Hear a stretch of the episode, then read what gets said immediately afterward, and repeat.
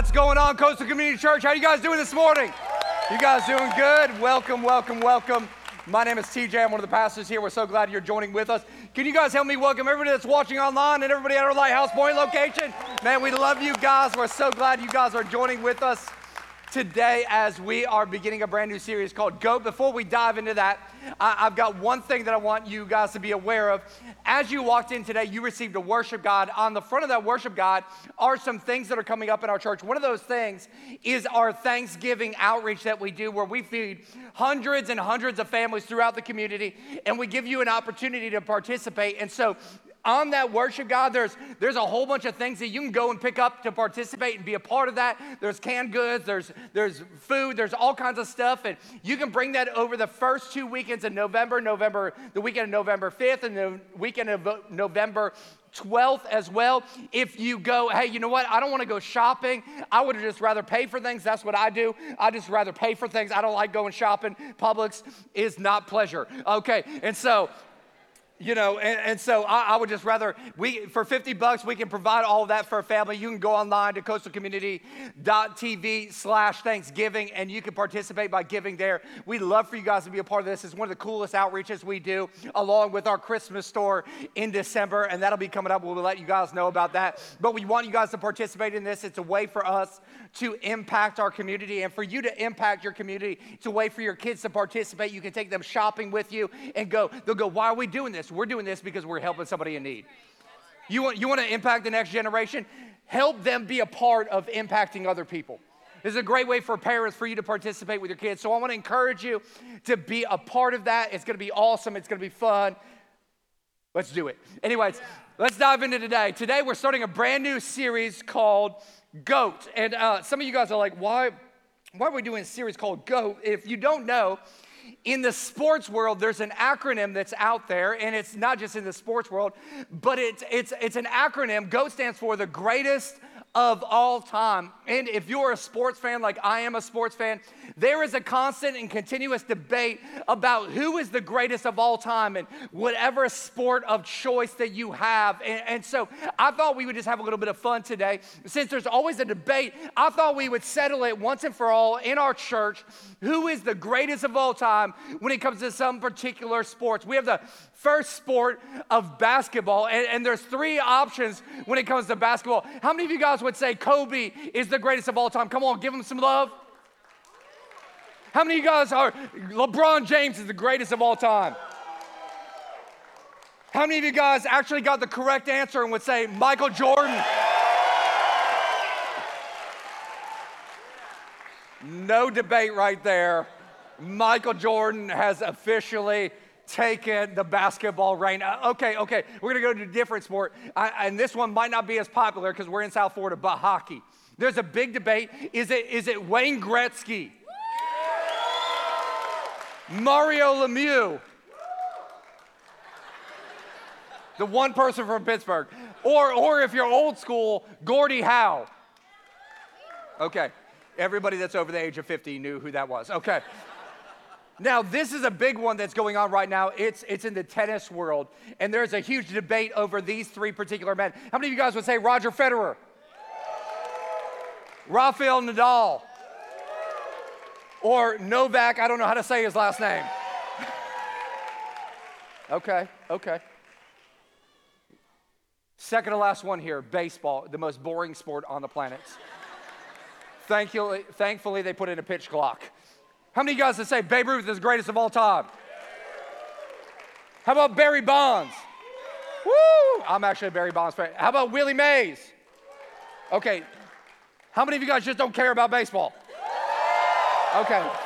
Perfect, perfect. I, so we don't care about baseball. It's not America's sport anymore. Okay. America's pastime is officially over. Uh, second to last one boxing. Muhammad Ali. Mike Tyson. Floyd Money Mayweather. Okay. Uh, and then the, the, last sport, he's already established himself. Let's be honest, Tom, Tom Brady's the GOAT.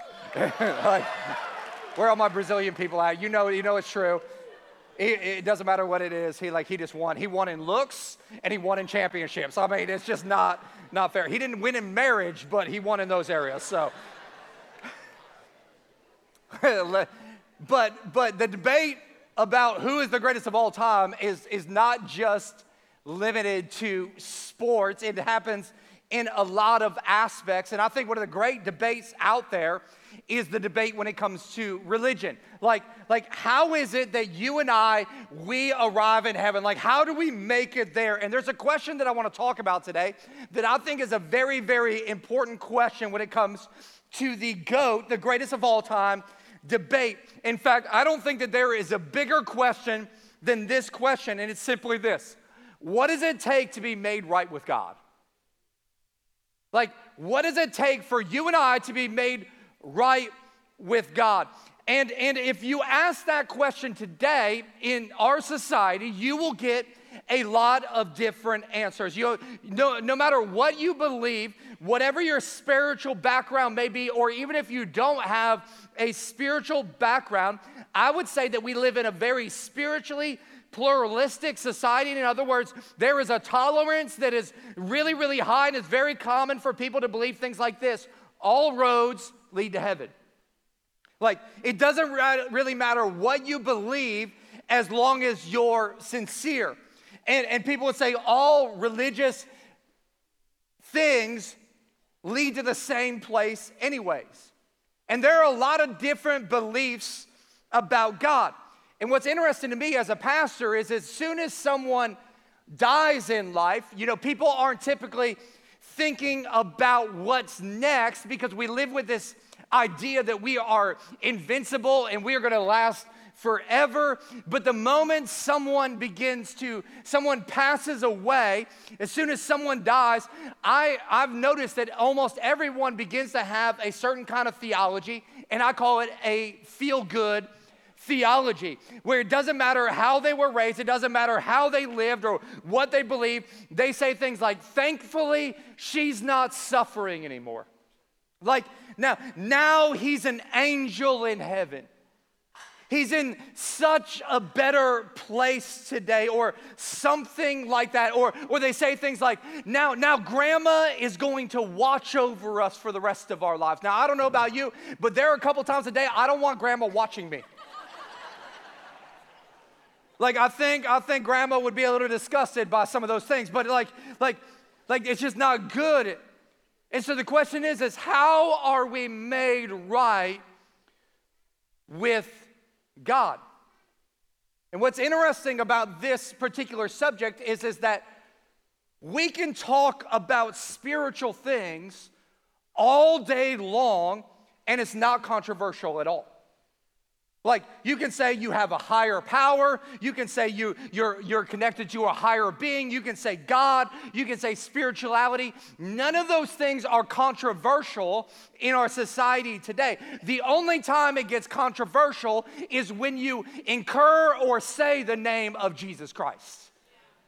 Like all of a sudden, it gets really controversial, which is interesting because most of those people would not deny that there was a person that actually watched, walked this earth named Jesus Christ. They, they would not deny the historical evidence that Jesus was a real person that walked this earth. What's also interesting to me is that people don't actually dislike his teaching. Like they actually really like his morals and his values, like serve the poor, care for people, love people unconditionally, forgive others. Like people love his teaching.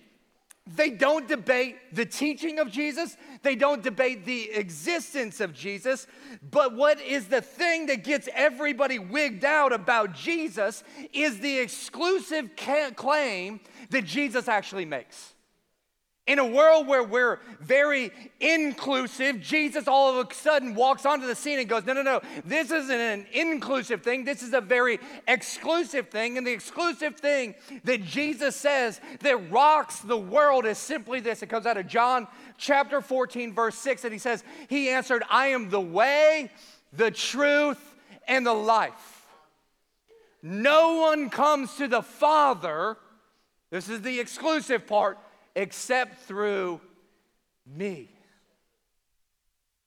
In an inclusive world of religious plagiarism or pluralism, Jesus makes this exclusive claim that he is the only way, he is the only truth, and that he is the only life. In a place, in a day, in an age where we say things like, all roads lead to heaven, he goes, no, no, no, that's not how it is. There is one road and one road only, and it's through my life. Now, I want to recognize today that there are a lot of religions out there, and I'm trying to establish that Jesus is the greatest of all time. And, and, so I want to acknowledge that there are a lot of religions that are out there, and there are some good things in every single one of those religions. And, and so, what I want to do is, I want to break down a couple of the major in two minutes or less and, and briefly recognize that not all religions are the same. Like, they don't all lead to the same place. We'll start with Buddhists. Buddhists believe that there is no God, no type of final existence. A Buddhist is going to believe in countless rebirths, like they're going to be born again over and over. And eventually, you hope to end the cycle. Like, you're so good, it, it ends with you. You contrast that with Hinduism, in Hinduism, they believe in multiple gods, an impersonal God that is approached through deities and statues and idols. And you take these first two, Buddhism and Hinduism, and they offer no forgiveness, no supernatural help. They only offer karma. In other words, you cut somebody off on 95, somebody's gonna cut you off on 95. You deserve it. It's karma. You cuss somebody out, somebody's gonna cuss you out. Karma. You get what you deserve. You contrast that with a Muslim who is going to worship a personal God named Allah. They have no secondary gods. There's a total ban on idols, and your standing with Allah is based on your religious works and your effort. So, how much effort you put in, how many good things you do determines where you stand. You contrast that with new age, there is no God. You are to be one with the cosmos. You're to be one with the air. You're to be one with the universe. And then you contrast that with someone who's a Jesus follower who believes in a personal God who loved his people so much that he became like one of them in the personhood of Jesus. He lived a life without sin, died for the sins of the world on the cross of Calvary, rose again, and made people right by God, not by going through deities or idols or religious performance, but by faith in the act that Jesus paid on the cross, defeating death, hell, and the grave so that we can have everlasting life. So I just want to acknowledge like there while there can be good and positive things about all religions, they're not the same. Like there is a distinct difference. And here's what I want to do today, and I just want to ask this is that you would consider Jesus with me. Now, let me be real clear. I'm not asking you to consider the church. I'm not asking you to consider a denomination.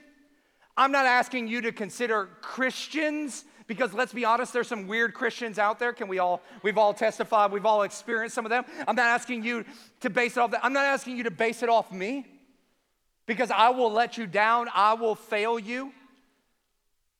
I'm asking you to simply consider Jesus, what he claimed, what he was about, what he did, what just look at his life and, and see what happens. And I want us to look at three aspects today. Number one, if you're taking notes, I want you to consider the impact of Jesus.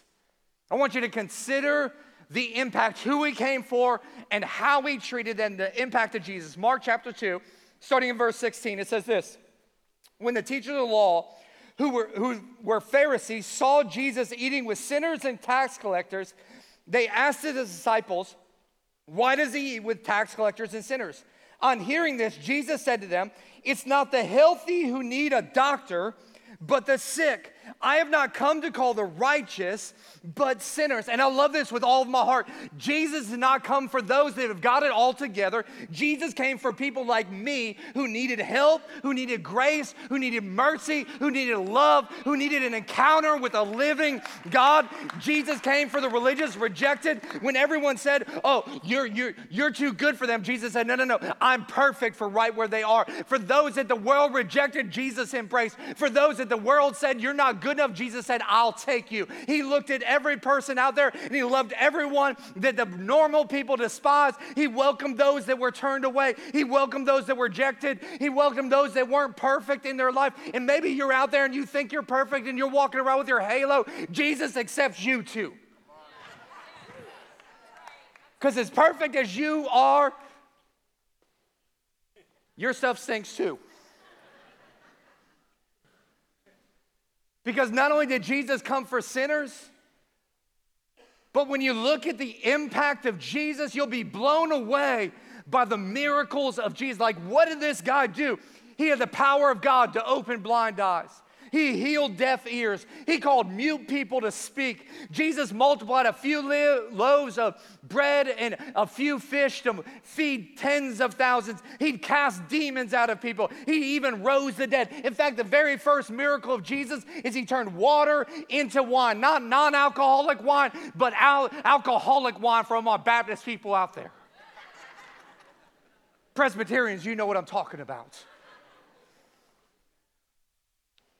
And what's interesting about the miracles of Jesus is that even his detractors during his day didn't debate the validity of the miracles he was performing. They just wanted him to stop. Their question they continually asked is by whose power are you doing this? And, and no one said you didn't raise people from the dead. They saw it and they considered the impact of it. And what I think is so amazing is, is that there are so many that are in here, that are watching online, that are right there in Lighthouse Point. When you look at your life, what you see is the impact of Jesus. If we were to take a mic and walk around this room, there would be story after story after story about the testimony of the impact of Jesus in people's lives. Like, let me just tell you about a couple right here in our church. One of them, this, this gentleman started attending our church. He was actually uh, separated from his wife at the time. They, they thought that their marriage was going to end, and his neighbor David invited him when we met at Monarch High School. And and this guy walked in and he was rough and he was tough, and I wasn't really sure where he stood on his faith. And he started listening to this series we were doing on marriage. And, and eventually he started applying some of those principles with his spouse. And he ended up giving his life to God. And, and over time, he started, he started falling more and more and more in love with Jesus. And all of a sudden, it started to change and transform their marriage. And as their marriage got restored, they started to recognize that there was this massive call of God on his life. And he started serving other people. And he started loving other people. He started impacting other people. He started leading groups. And before long, he's basically pastoring all of these guys in our church. And as he continues to restore his life and do miraculous things, just earlier this year, we ordained him as a pastor in our church where he is now transforming lives on a weekly basis. His name is Eddie Berkheimer. Came in broken, came in addicted, and changed and transformed by the impact of Jesus. I think just like a couple of weeks ago, right after our, our services, every weekend we have people in what we call our hub that are praying for people. And, and over the last couple of weeks, we're seeing like miraculous miracles, like physical healings taking places. People are being prayed over in Jesus' name, and, and people are getting walking out and they're like, Pastor, they, in fact, a couple weeks ago, there was, there was a couple guys that came out and they're like, Oh my gosh, Pastor TJ, I couldn't do this, and now look, God miraculously healed me. They're like, Check out my back, I'm doing all these things. Like, God, like, heal this. And there was a girl that was serving in our, in our cafe kind of area, and she was seeing all these people get healed. And she thought to herself, why not me? Why not me? And she walked in there and they laid hands on this girl and, and she was miraculously healed. She was like, oh my God. She was, uh, she was coming out and she was she, right there, right there. She was miraculously healed. She's British. Because of the impact of Jesus. If you need to be impacted by Jesus, go to the hub afterwards. Hub, you might need some more people after that. I think about the most impactful one to me, it's, it's my story. I think about the fact that I was broken and I was hurting and I, I didn't know how to express that, so I threw myself into lying and cheating and drinking and partying. And I mean, it was so bad that that like my friends when i would throw parties would hide my car behind our house so i wouldn't i thought after i got drunk it'd be fun to go driving like my friends would hide my car and hide my keys because i was out of control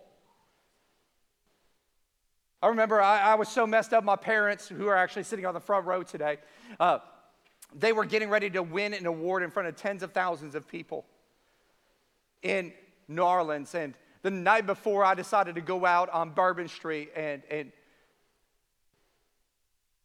as a 19 year old with a fake ID.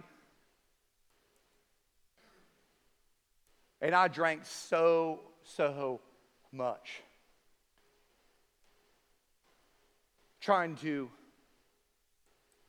suppress the brokenness that was inside. See, a lot of you think, oh, I'm, I'm drinking to have a good time. No, no, no, you're, you're drinking to hide from something. And I remember I got so drunk that, that I passed out. And I don't actually remember that. This is what people told me. And some people found me that I didn't even know.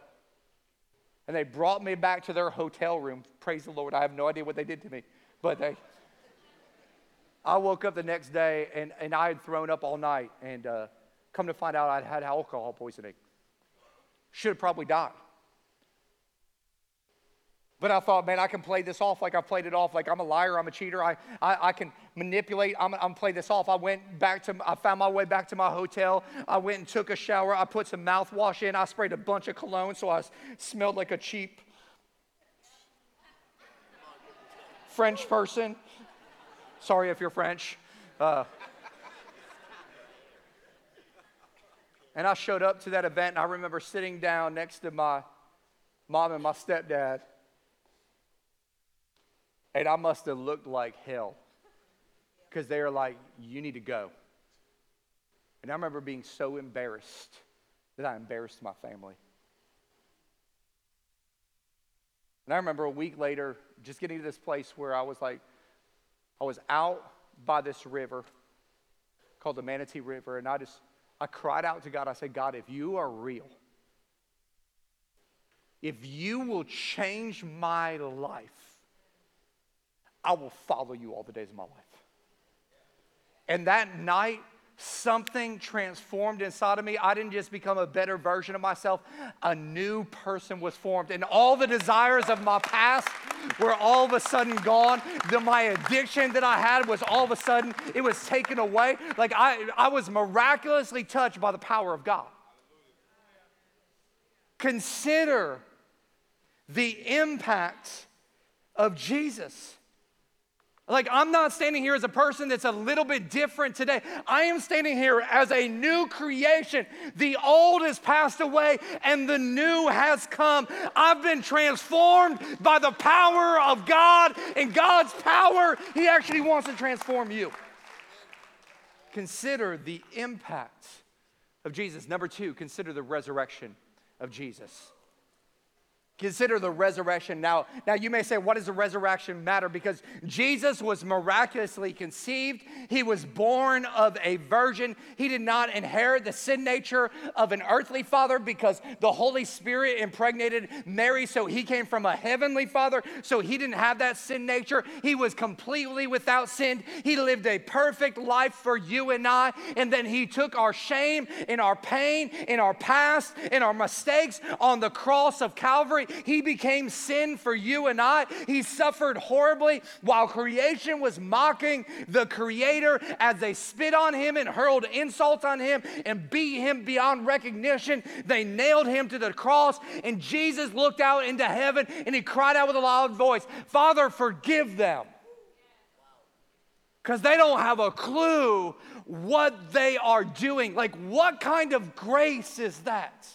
What kind of love is that? What kind of forgiveness is that? And then Jesus cries out with a victorious cry It is finished, God. Into your hands I commit my spirit. And he breathes his last and he dies right there. In the moment he did, the earth went dark, the veil was torn, access was given to us, to the heavenly Father. And the Roman centurion that was standing there mocking Jesus looks up at him, seeing what has transpired and literally says, Surely this man was a son of God. Like you think about that.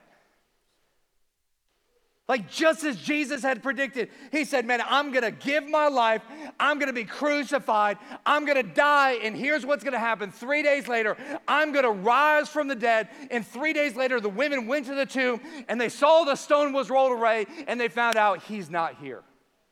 And then Peter comes running up, and Peter discovers that he's not here. Peter would just deny Jesus not once, not twice, but three times. And then just a few days later, we see him preaching in Acts chapter 3. And he said, You killed the author of life, but God, who raised him from the dead, we are the witnesses of this. And that's a key phrase right there at the end. We are the witnesses of this. Like they saw. That's why the disciples, they were willing to give their lives for Jesus when they were denying him days earlier because they saw the power of the resurrection. The resurrection, everything hinges on the resurrection. What's interesting to me is people say, well, I, I, I bet the Roman soldiers stole the body. No, no, listen, Romans, more than anything else, they wanted to kill people and they wanted to display their killing. Well, well, other people will argue, well, it must have been the disciples that took the body. So you're telling me that ton uneducated men who were from Galilee overpowered Roman centurions, even though they'd never fought in their lives. And not only did they overpower Roman centurions, but then they concocted the greatest lie of all time, denied it to their death, and it ended up changing the world for good? I don't think so. No, they were witnesses. Like 10 of the remaining 11 disciples, because Judas took his own life, 10 of them died deaths as a martyr. They were willing to die. I don't know anybody that will die for a lie. I just don't. They were willing to die because they saw it. My favorite one is Thomas. Thomas is it's called the doubter. He's a lot like me, and I'm going to guess he's a, a lot like you. Thomas goes, Man, the only way I'm going to believe is if I see the wounds and I touch the wounds. And Jesus shows up on the scene and he says, Hey, Thomas, what's up, my boy? Don't just holler at me. Come, come touch the wounds. Come experience the suffering that I gave for you. You know what's interesting about Thomas? Is Thomas ended up being the first missionary to go to the country of India. And he spread the gospel all throughout India. And, and when he was captive, when he is captured by the people that were there and they were getting ready to execute him, they said, Thomas, if you will deny your faith in Jesus Christ and the resurrection of his life, we will set you free. And you know what he said? He said, I will never deny what I have seen with my eyes and what I've experienced with my hands. Jesus is the Son of God as they impaled him on a stake. Why? Because he was an eyewitness that the tomb was empty and Jesus was written, was risen. They were witnesses. And 2,000 years later, there's hundreds of thousands, millions of believers meeting all over the world because they were witnesses. Consider his impact. Consider his resurrection. Number three, consider the message of Jesus. Going back to the initial question, how am I made right with God? Here's what Romans says. He said, uh, uh, Paul says it like this We are made right with God by placing our faith in Jesus Christ. Notice what it doesn't say. It doesn't say we're made right with God by being good enough or by not being bad or by not saying bad words on the golf course or by not yelling at our kids in the car or not fighting with our spouse on the way to church or by, by not having that struggle in life. No, no, no. What does it say? It says, we are made right with God by placing our faith in Jesus Christ. And this is true for everyone who believes, no matter who we are. Don't miss it. It's true for whoever believes. It's true if you believe. It's true if you've messed up. It's true if you've screwed up. It's true no matter how bad you've been or how good you've been. It's true no matter how life has messed you up or how you've messed up your life. It doesn't matter how many people you've hurt or how many people have hurt you. It doesn't matter how many times you've sinned, how many times you've given into that addiction. You are not made right by God by being good enough. You are made right with God because Jesus was perfect. He took on the penalty and he paid the price for your sins.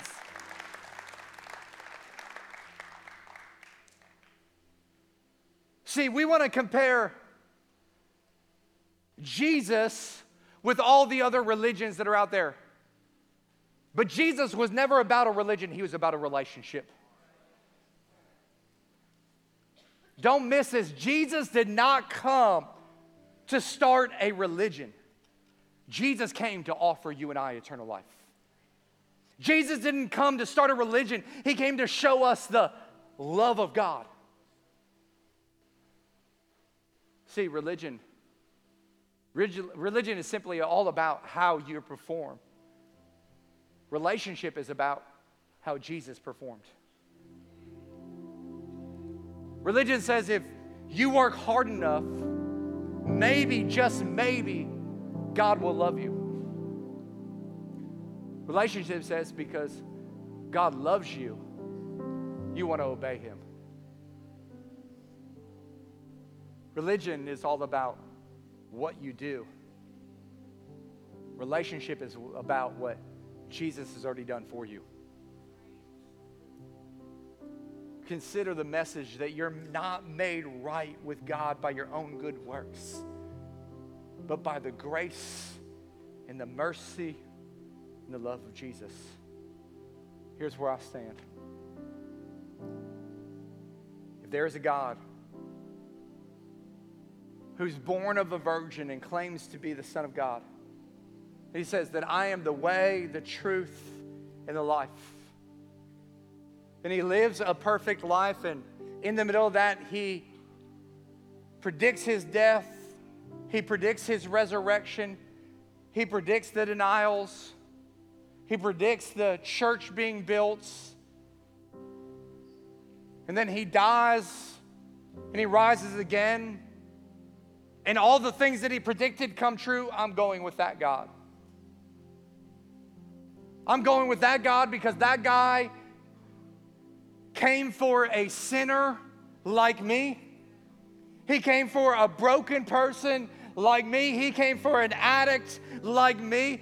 That guy showed me what the love of God looked like when I didn't deserve it. I didn't earn it. I couldn't take it. All of a sudden, when I experienced it, it changed me forever. And the God that I serve is the God that sends his son not for the healthy, but those who are sick and hurting and broken and lost and are hungry and are thirsting for him. And it says that anyone who calls on the name of the Lord, they can experience that kind of relationship.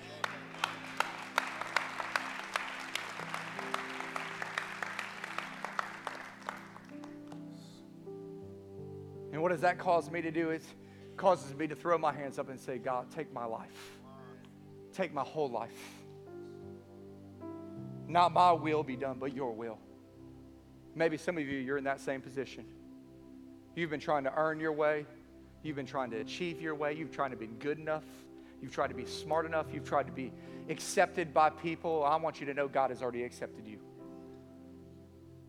Even in the middle of all your junk, it says that while we were still sinners, Christ died for us.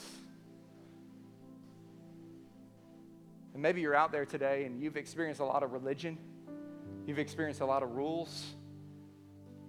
And God's going, this isn't about religion, this isn't about rules, this is about a relationship. When you see the cross, you see Christ's arms wide open. He's open for you today. He's waiting for you today.